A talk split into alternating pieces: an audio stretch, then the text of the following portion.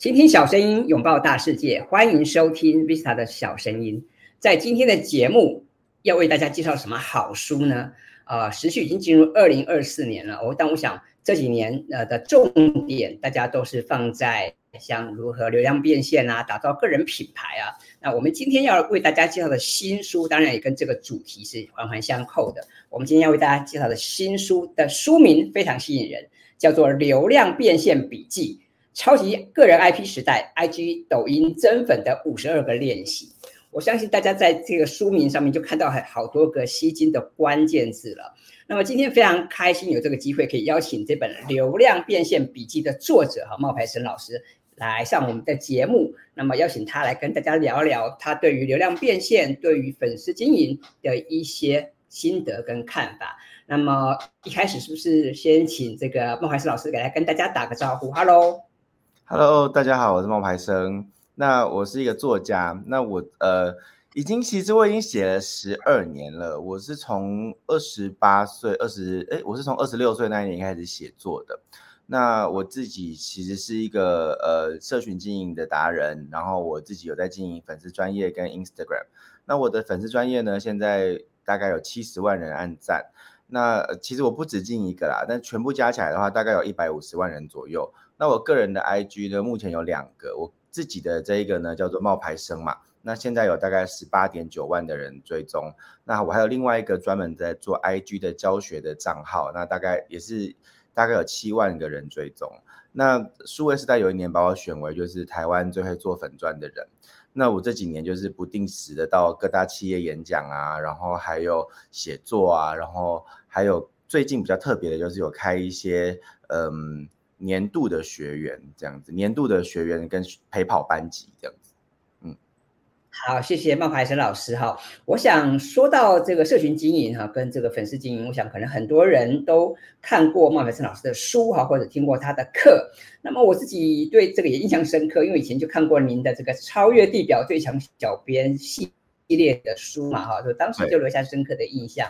那么非常开心有这个机会邀请您来上我们的节目。那么接下来我们就来聊聊哈，就是那最近您出这本新书嘛，刚刚我们提到这本《流量变现笔记》哈，超级个人 IP 时代，IG 抖音增粉的五十二个练习哈。那么我想请你来聊一聊哈，为什么你在这个时间点哈，你会想出版这本书？然后这本书呢，跟你过往啊谈社群经营啊等等那些书有什么样比较大的差别吗？有啊有啊，也不太一样，因为呃，我大概在二零。一九一八的时候就已经写了一本《超越地表最强小编》，然后那一本书的定位是走创业的路线，所以那一本书叫做《社群创业时代》。那后来呢，呃，大概在去年的时候吧，二零二三年的时候，我又写了一本《超越地表最强小编：社群加薪时代》。那名字很像，对不对？但实际上他们的定位不太一样，因为创业时代它是讲的是如何用社群来做创业这件事情。那但是因为我后来就在想说，嗯，那还是会有一批的上班族啊，或者是一些呃，他们不是创业者，但是他们是呃，他们想要替自己加薪。可是因为你知道，如果说他想要透过公司行号替自己加薪的话，那会是比较辛苦跟困难的。所以我后来就写了一本《加薪时代》。那写完流量创业跟流量，呃，写完社群的创业跟社群的加薪之后呢，我就在思考说我的接下来的这本书的要怎么去走。那后来我就在想说，哎，那我干脆就把呃我的我之前我今年开始有，去年开始有做很多的呃陪跑班。那在陪跑班的时候就会遇到很多实际的一些状况跟问题，所以我就把这些状况跟问题呢，把它拆解成一年五十二个练习。所以《流量变现笔记》这本书比较不一样的，就是它其实是每一个礼拜它会有一个练习，所以一共有五十二个练习。那这五十二个练习，你这样做下来的话，你一年你就可以慢慢的去呃循序渐进的知道说要怎么样提升自己的账号，然后怎么样可以才可以做到嗯，就是一步一步一步的来，然后又不会让你觉得说好像就是一次要学太多这样子。所以这一次它的路线是练习，然后笔记书的概念，对，总共有五十二个练习。好，谢谢孟怀生老师哈。的确，我看到这本书的时候，我也觉得眼睛为之一亮哈。因为这本书不是单纯教你流量变现或是经营社群的书哦。刚刚老师提到它是笔记书的概念哈，那上面提到五十二个练习嘛，就是我们一年有五十二个礼拜嘛，所以就陪伴你每个礼拜有一些进度哈，那你可以循序渐进。我觉得这样的规划跟安排的确蛮好的。然后再来，那这本书里面其实有一些地方留白可以让你做笔记。甚至我看后面还有一些这个呃周的这些计划表等等哈，那我觉得都蛮好的哈。所以这本书呢，其实呃它不只是拿来看，还是拿来实做，还可以做笔记。那么我觉得大家可以参考这样的书来搭配应用，特别是我们现在在二零二四年也才刚开始嘛哈，我觉得现在来做这样的练习是蛮好的哈。那接下来我想再来聊聊下一个话题啊，就是说到流量变现，这当然是很多人的梦想或心愿。那现在也很多人想要当 YouTuber 啊，想要经营。IG、抖音啊等等哈，那可是大家可能会有一些疑惑哈，我想利用这个机会来请教老师一下啊，就是我们现在有很多的选择嘛，我们现在也有很多的内容平台或者是社群媒体嘛，那么到底要怎么样选择哈适合的赛道跟舞台呢？老师你可不可以给我们一些建议？因为每个人的特质、每个人的背景跟他的资源可能不大一样，他的强项不大一样，那你可不可以给我们一些基本的建议呢？嗯，可以啊，就我自己是觉得，如果大家要经营社群的话，那现在有很多不同的平台嘛，比如说最传统的，我自己我自己一开始经营的就是 Facebook 嘛，然后后来开始有了 Instagram 嘛，然后再来就可能大家会一开始遇到有一些像 YouTube 啊，拍长影长的影片，那再后来呢，就会是比如说像最近很流行就抖音那短影音的部分，所以其实它会有很多不同的一些。平平台，那其实每一个平台他们的优势跟劣势也都不太一样。那我自己是觉得啦，哈，大家应该要先从自己最熟悉的这个领域跟自己最熟悉的这个平台开始，呃，不是说什么平台是新的就代表它是一定是比较好的。比如说像我的学生里面有一些年纪可能比较涨的。那他们就会跟我说，哦，很会花很多的钱呐、啊，或者是会花很多的时间，想要去研究抖音啊，然后拍短影音啊。可是我就会跟他讲说，如果你在你自己的 FB 你发的文章都没有人想要看，然后都不会有人按赞，那你觉得你去抖音发你的你的影片，那为什么大家会愿意帮你按赞呢？所以我觉得大家一开始在经营的时候，其实应该是先以自己熟悉的平台来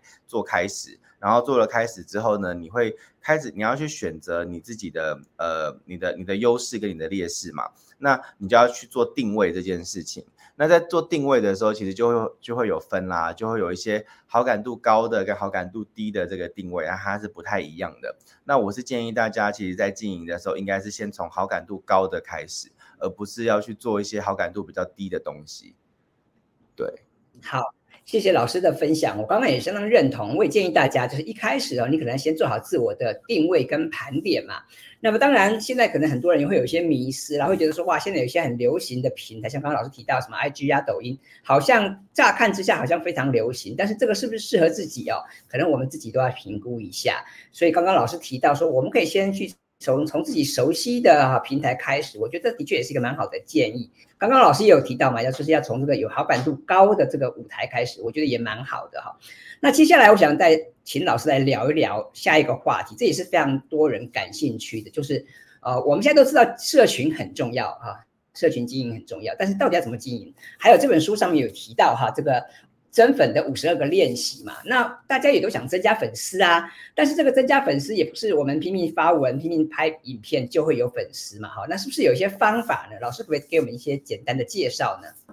嗯，可以啊，就是如我刚刚有提到说好感度高的主题嘛，对不对？那一开始你好感你选对了这种好感度高的主题的时候，你的效果会比较好。那什么叫好感度高的主题呢？也就是说，如果你今天是想要做直销微商。其实这不是不行哦，可是如果你一开始就直接告诉大家啊，我的账号每天在这边抽奖啊，然后我的账号就是在做直销跟微商，要卖你东西，要把你变成我的下线啊之类的，那大家觉得这样子的账号它的好感度高还是低？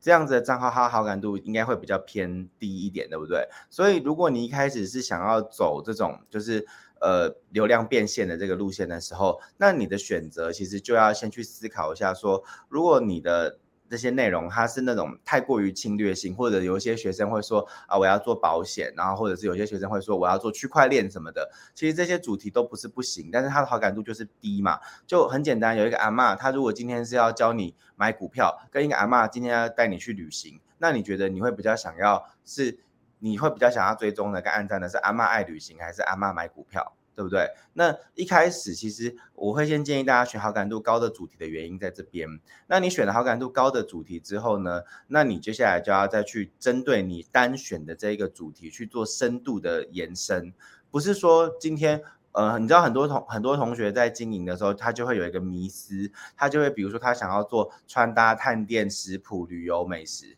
就一大堆主题，可是其实这么这样子是不对的，因为你应该要选择单一的主题。比如说我今天是选择的是穿搭的话，那我选择这个穿搭之后，我就要再往深度去做三个面向。那比如说像我选择穿搭之后，那我可能第一个我选择的是呃小个子女孩的穿搭。那我就要去针对小个子女孩穿搭的内容去想三个不同的主题，比如说约会的时候要怎么穿，比如说呃这些小个子女孩的衣服在哪里可以买，那比如说上班的时候怎么穿，所以一个主题要延伸三个深度的面向，然后你持续的这样子做之后呢，你的演算法才会知道你在做什么。那如果说你今天是一个面，你今天选择的这个面相，它是一个很大的类别，比如说像美食，那很多人就会喜欢选择，比如说他又要做食谱，又要做探店，可是这两个面相它其实又不一样，为什么？因为喜欢美食的人跟喜欢做菜的人，他是两种不同的人，那演算法它就比较难去推荐。这一个主题去给呃那个符合这两种类型的内容，所以我会建议大家其实是不要选择太多元的主题，而是一个主题，然后深度的去分享发发想三个内容，然后去做，你的演算法才推得出去。不然的话，你想要增加粉丝，你你会变得很困难，因为你的演算法它根本就不认得你在做什么的时候，你其实是没有办法增加粉丝的。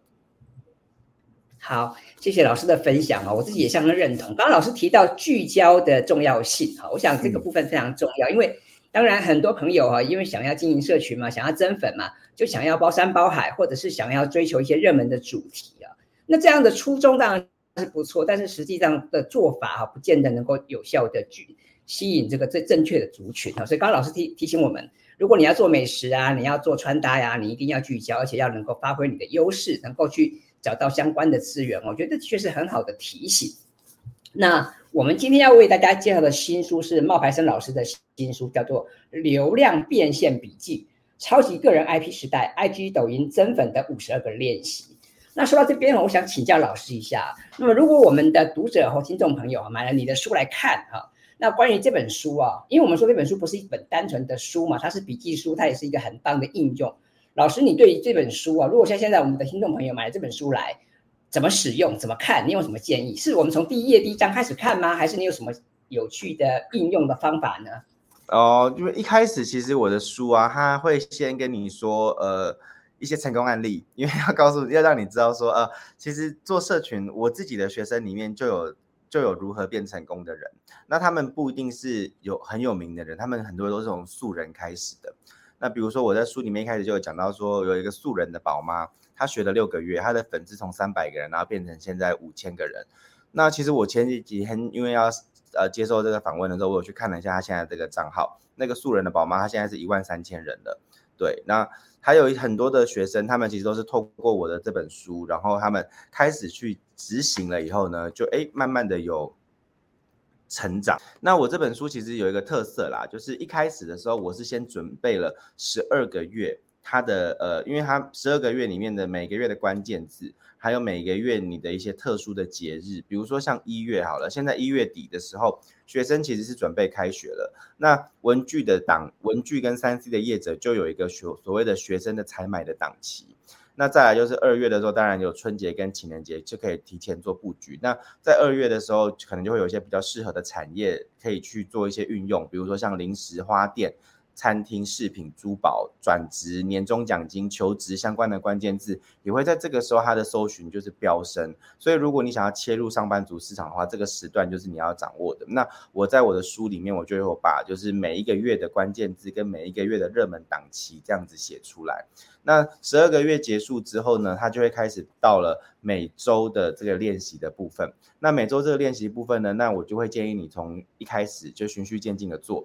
因为一开始我就会先让请你去思考你想要的粉丝人数，或者你想要分享的内容是什么。那这些粉丝人数，其实同学们一开始在做的时候就会觉得说，嗯，都可以啊，几岁都好啊，然后哪里都可以啊，因为社群不就是很广泛的吗？没有社群没有你们想象中这么广泛。因为比如说，如果你要做的是美食探店的话，那你美食探店你就会有分嘛，你是台北的美食探店，还是高雄的美食探店，还是台中的美食探店？那这个是不一样的。那再来就是你想要他的这个粉丝从事的职业是什么？那为什么会有这样子的这个定位定定义呢？是因为不同的领域的人，其实他们对于这个主题的兴趣也是不一样的。那还有年龄层，那比如说很多同学他们可能会想要做的是女性，那女性的话，他们就会说哦，我女性都可以啊，我的保养品几岁都可以用。没有哦，因为保养品这件事情它就会再分了。你看。十五岁，呃，我们讲二十五岁的女性跟五十五岁的女性，她们想要的保养品的需求就是不一样的。所以其实我是建议大家在一开始的时候就照着这个逻辑，然后慢慢的来做定位。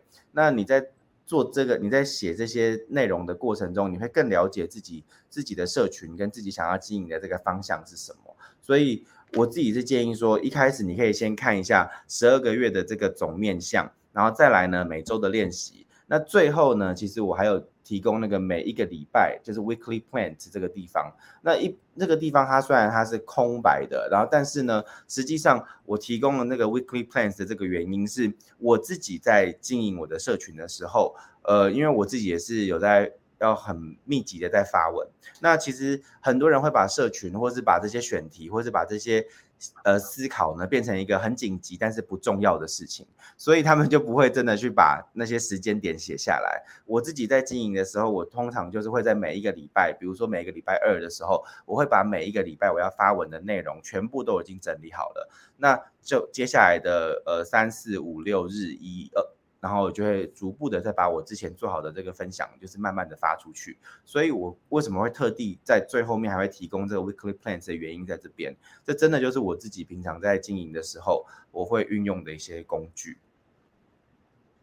好，谢谢老师的呃这个分享哈。那么刚刚老师提到哈，这这本书啊，除了说我们可以从循序渐进，从第一个练习开始看起，刚刚老师也提醒我们哈，就是可以注意时间的搭配呀、那。我自己之前也有提到这个内容形式力的概念，哈，行销形式力嘛，好，像高老师提到啊，一月份、二月份、三月份有什么节庆啊，有什么样的星座啊，或者是可能开学啊等等的啊，我觉得大家可以相互搭配，我觉得的确是蛮好的建议。我也推荐大家在看这本书的时候，不只是看老师提到的一些内容，可能在后面这个 weekly plan 哈，也可以把它拿来好好的实际的写作练习。我觉得的确是一个蛮好的一个很方便的一个工具，所以。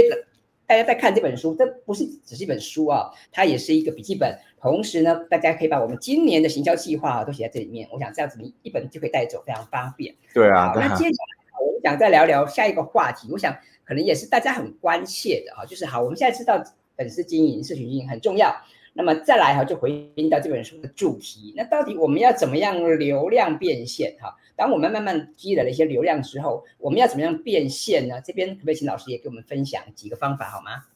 嗯，其实流量变现这件事情，它有非常多种的不同的做法啦。那你要先去思考是，呃，这个流量变现，你是要从粉丝这边变，还是从平台这边变，或是从厂商这边变？其实这三个角度是就比较不一样了。那我们先讲，如果说你要你想要从厂商这边变现的话，我们可能比较常见的就会是一些业配文的合作啊，或者团购的这些合作啊。那这些团购的合作跟业配的合作，它的价格就会依照你今天的这个做，你今天这个的内容产出者，他的你能够提供的价值而定了。那我的学生很多就会问我说：“哎，老师，那我现在因为我的我刚不是说我有个学生，她是一个素人的妈妈，然后她现在有一万三千个粉丝，那她的族群其实就会是很精准的母婴族群，那她就开始得到一些比如说呃那个亲子的一些用品啊的合作跟赞助，她就问我说：那要怎么样可以去算钱？就是怎么样可以去知道说要怎么样报价？可是其实像通常像在这个时候，我就会跟她讲说，你就要去。”了解一下你要提供的内容给人家有多少，比如说你要提供多少篇文章，然后你这文章里面呢会有多少字，那这个字数呢还有几张照片，那这些字不同的字数跟不同的照片那就会决定说我今天的报价的价格会是多少。所以一开始我觉得大家先厘清的是，呃，从赚钱这个角度来讲的话，它有分不同的层面嘛。那第一个层面我刚刚已经稍微介绍一下，说有业配文啊，那业配文或者团购，那这些层面里面，你要先知道你自己的执行的内容是什么，那你才能够跟厂商提出报价。那再来呢，第二个就是你可以从平台这个地方呢赚赚到钱。那平台就赚到钱，这个我们其实就比较听起来好像很很很遥远，可是其实是不会很复杂的一件事情。因为你知道，像我们在做部落格的时候，在部落格那个年代，它就会有一个那个广告的这个广告的这个收入来源嘛。那广告这个收入来源，那其实像现在在 YouTube 也会看得到，就是今天如果这个。人他要在 YouTube 里面拍影片的时候，他不是会有一个广告的栏位嘛？那那个广告栏位其实也是变现的一种来源。那这变现来源，它的价它的价格可能就会是一个比较稳定，但是它不会呃不一定会有到很多的一个那个金额。那比如说呃一般来讲，可能你。今天一万个点阅，你可能台币三百块钱，像这样子的一个数字，就是在 YouTube 的一个数字是有的。那还有一些，比如说像部落格的一些广告栏位，那这也是一一一个一个一个位置嘛。那最后一个就是从粉丝这边做变现，那这是最困难的一个地方。那我们其实就把它想象成一个很简单的道理嘛，就是我们现在有很多的偶像明星。那偶像明星他们每一年或是每几个月都会出一张专辑，那这个专辑其实就是他们变现的一个方式。那呃，除了出专辑之外，那还有什么东西呢？就是比如说像我们写作的人可能会有出书，然后可能会有开课，然后甚至可能会有呃有一些，比如说像我的话，我就还有在做一件事情是叫做每月的那个订阅制度。因为在 Instagram 现在有推出一个功能，就是每月的订阅制。那这每月的订阅制呢，就会是让观让我的同学、我的学生们或是我的粉丝们，他们可以每个月用四百五十块，或者每个月用一个固定的价格，然后来订阅我的频道。那透过我订阅我的频道，你会得到一些专属的内容，然后或者是直播的分享。那就可以帮助我的学生，他们可能更进一步的去执行他们要做的东西。那这一件事情其实也是一种变现的来源跟管道。所以其实我觉得，作为一个就是自媒体的工作者，你必须要很清楚的知道你自己的收入的来源有哪一些。因为当其中有一个有稍微变化或者是变多，无论是变多还是变少的时候，你就你未来的那个方向就可以针对这个方式，然后去做一些调整。好，谢谢老师的分享。刚刚老师提到三种方法嘛，一种是跟从厂商这边变现，嗯，另外一种是平台端，嗯、最后一个是粉丝端。那当然这三个方向哈，这个各有巧妙不同。然后这样大家可能可以多看看老师的书哈，或者是去订阅老师的这个订阅制啊，甚至是参加老师的陪跑计划哈。我想可以获得更多啊，更更丰富的一些教学指引。我觉得这个非常棒哈。那么我自己在看这本书哦，我觉得这本书有几个特点，除了刚刚提到说它是笔记书的设计之外啊，我觉得呃这五十二个练习都蛮浅显易懂的哈，而且蛮接地气的，我觉得也蛮简单实用。因为我们看到有些书啊，可能讲很多理论哈，但是可能实际应用不是那么容易。那比方像这个练习三十八啊，谈到这个色调篇，哎，我觉得蛮有意思的啊。比方我们常常看到什么叫做奶油色，对不对？那什么叫奶油色啊？那这个它的这个是这个这个配配比怎么配啊？老师这边就提供一些建议，大家可以按图索骥哦，大家可以实际的来来演练一下，在这个美图秀秀或其他相关的这个软体里面哈，修图软体去试试看，我觉得都是蛮好的实验，呃，要实做哈。所以这本书我建议大家买来看，但是光看还不够，可能大家还要多演练、多行动。那么我还留意到老师在这本书的后面哈，还有提供了他这个经营超过十年的三个心得哈。比方说这边提到说，哎，不要只光顾着讲干货呀，然后那个人性是非常重要。第二个老师也提到说，那么也不要盲目追求精准的粉丝哈，因为其实很多东西也很重要。再来第三个，短影音虽然现在很热门，但是它它其实它的重点，它的价值是因为内容够浓缩了哈，所以不是因为时间短而红，而是资讯密度够紧凑，大家才愿意看下去。我觉得这三点都是蛮好的这个提醒。那我想最后是不是可以请老师再给我们听众朋友们一些小建议？就是大家如果今天听了老师的分享，觉得哇，这个新的一年哈，想要好好的来学习一下粉丝经营，学习一下流量变现，老师您这边可不可以给我们听众朋友几个简单的小建议？好啊，好啊，呃，我觉得第一个要给大家的建议就是你的姓名，大家在取名字的时候要注意的一些事情。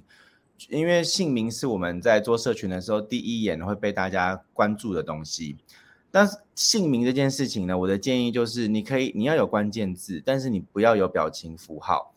所谓的生活日常这些不是关键字，那什么是关键字呢？其实关键字就会再分成有地区型的关键字跟兴趣型的关键字。那地区型的关键字就很简单嘛，比如说台北、台中、高雄，这些叫做地区型的关键字。那有些同学就很可爱，他就问说：“老师，那北部是不是？高频是不是？”其实北部跟中部这些是气象局会用的，并不是关键字。那为什么呢？因为平时平常大家在找的时候不会去找这些关键，不会去找这些东西。所以当家大家在取关键字，在取名字作为你的姓名的，你在取名字的时候，你要记得台北、台中、高雄。如果你今天是做探店类型的，你就应该要把它放进去。那再来就是你的兴趣的关键字是什么呢？呃，我刚刚讲到的生活不是关键字，那比如说像赚钱也不是关键字，因为这些字都不是大家会找的东西。那很多人喜欢在名字里面取名说“叉叉叉”的幸福生活，那这就是一个很很有问题的名字。为什么？因为什么什么的幸福生活这个字不会有人找，那大家会找什么字呢？大家可能会找旅游、时尚、美食、食谱、料理、亲子探店。理财斜杠美妆化妆教学穿搭这些字是关键字，可是我们用一个，我在讲一件事情，就是我刚刚讲美妆，对不对？那美妆是关键字哦，但是如果你把它改成爱美，是不是关键字？就不是了。为什么？因为不会有人一个女孩子她今天要去找美妆教学、美发教学，但她不会去找什么什么爱美。那所以说，在一开始名字设定的时候，创意请你摆在最后。很多同学喜欢用谐音梗。可是谐音梗呢，它就是一个最可怕的，它会让你的名字找不到，因为你的名字里面必须要有关键字才会被找到。你不会因为呃你的名字是跟某个东西有谐音，你才会被找到，不会。你的名字必须要是有关键字才会被找到。所以一开始我是建议大家在取名的时候要有关键字的概念。那再来呢，就是你的你在做自我介绍的时候，其实你应该要是。呃，最多的话就是做四行，因为很多人他很喜欢在很短，希望可以在那个自我介绍里面就把所有的一切都告诉大家。可是实际上你讲太多，大家是不会记得的。因为比如说，就像我自己在做，或是那个 Vista 老师在做的时候，我们会发现一件事情是，我们花了好多的时间，可能我们花了十年，我们花了十五年，我们只是让大家记得我们其中的一个。特色而已，比如说，可能像我的特色是，对于我的读者来讲，可能就是心灵鸡汤。那现在可能会加上社群教学，可是这么这么小的一个特色，我就要花可能十年的时间去让大家加深印象。那可能 Vista 老师，大家对他印象可能就是说，在文案这一块非常有琢磨，所以，但他也花了非常多的时间，让大家对于他这一件事情有印象。那大家可能会觉得说，哦，可是我很厉害啊，我会，我又会那个美发，但是我又会化妆，然后我又会穿搭，所以我想要让大家都知道这些我会，那你让大家。其实大家要知道这件事情，并不是说哦，你把它，你一直告诉大家你会什么，你会什么，大家就会知道的，而是你必须要做出成绩，让大家能够去认同你的这一个做法，那大家才会想要更了解你其他面向的东西。所以我一直强调，就是说，大家不要急着在一开始就把自己所有的事情都告诉你说，哦，我什么都会，我什么都要做。其实真的不是这样子，而是你选择好了一个大主题之后，然后深度的去做，然后往三个。就是往三个深度，然后去发展，这样可以帮助你的内容呢，更容易的被大家就是记得。那有了这个基础之后呢，你再去开始去呃延伸跟讨论你其他的一些面向，然后会比较好。那这个是我给大家在经营上的一些建议啦。对，好，谢谢老师的分享。刚刚老师给给我们提醒，我觉得非常棒哈，就是第一个命名嘛哈，因为我们现在大家都想要打造个人品牌，我们都需要有一个让人家好的记忆点。嗯，但是因为大家也都非常忙碌啊，所以其实很多时候我们想了半天的创意哈，不见得这么的实用哈。所以刚刚老师说，可以其实可以先把创意放后面一点，我们可以从地区啊，从兴趣啊，从这些领域去着手。再来呢，老师也建议大家要聚焦嘛哈，你要应该要深入的去钻研某一个东西，然后再往下可能去往三个面向去发展。哎，我觉得这些的确这是非常中肯、非常棒的建议。那么我们今天非常高兴有这个机会邀请。流量变现笔记啊，超级个人 IP 时代，IG 抖音增粉的五十二个练习的作者冒牌生老师来上我们的节目。那么，我想流量变现是很多人的梦想跟心愿啊。那我想很多的答案都在这本书里面呢，也欢迎大家到实体书店或网络书店去参考选购。那么新的一年哈，马上要过农历年了嘛，新的一年，我想大家一起来立定志向，一起一起来好好的去思考，怎么在新的一年好好去做这个粉丝的经营，怎么样做流量变现。我想今年会是一个很丰收的一年。那么非常开心有这个机会邀请冒牌生老师来上我们的节目。那么各位朋友，如果你喜欢啊，我们为大家。介绍的新书，喜欢我们 VISA 的小神医这个节目的话，也欢迎大家啊到 Apple Park 帮我们按五颗星，并且把这个节目啊分享给更多的朋友。因为呃现在这个年代啊，其实我们不缺资讯，现在是一个资讯爆炸的年代，我们每天都充斥着大量的资讯，但我们缺的是什么？我们缺的是好的资讯、有趣的资讯。像这本书啊，我觉得自己我自己看了以后，我觉得很棒的地方是这本书老师深入浅出，而且呢浅显易懂。更棒的是，它有很多可执行的可操性，然后它非常强。所以这本书呢，它不但有书的意涵，又有笔记的功能啊，而且还有老师很多年的这个经营的心得都在里面。我觉得是非常棒的一本书，所以也推荐大家来参考选购。好，那我们今天的节目就到这边进入尾声了哈。那么再次感谢冒牌生老师来上我们的节目，那么期待很快可以再看到你的其他的新的作品。我知道你还有其他新的著作正在正在创作哈。嗯，那么再次欢迎老师。谢谢老师，再再见，拜拜。谢谢，拜拜。拜。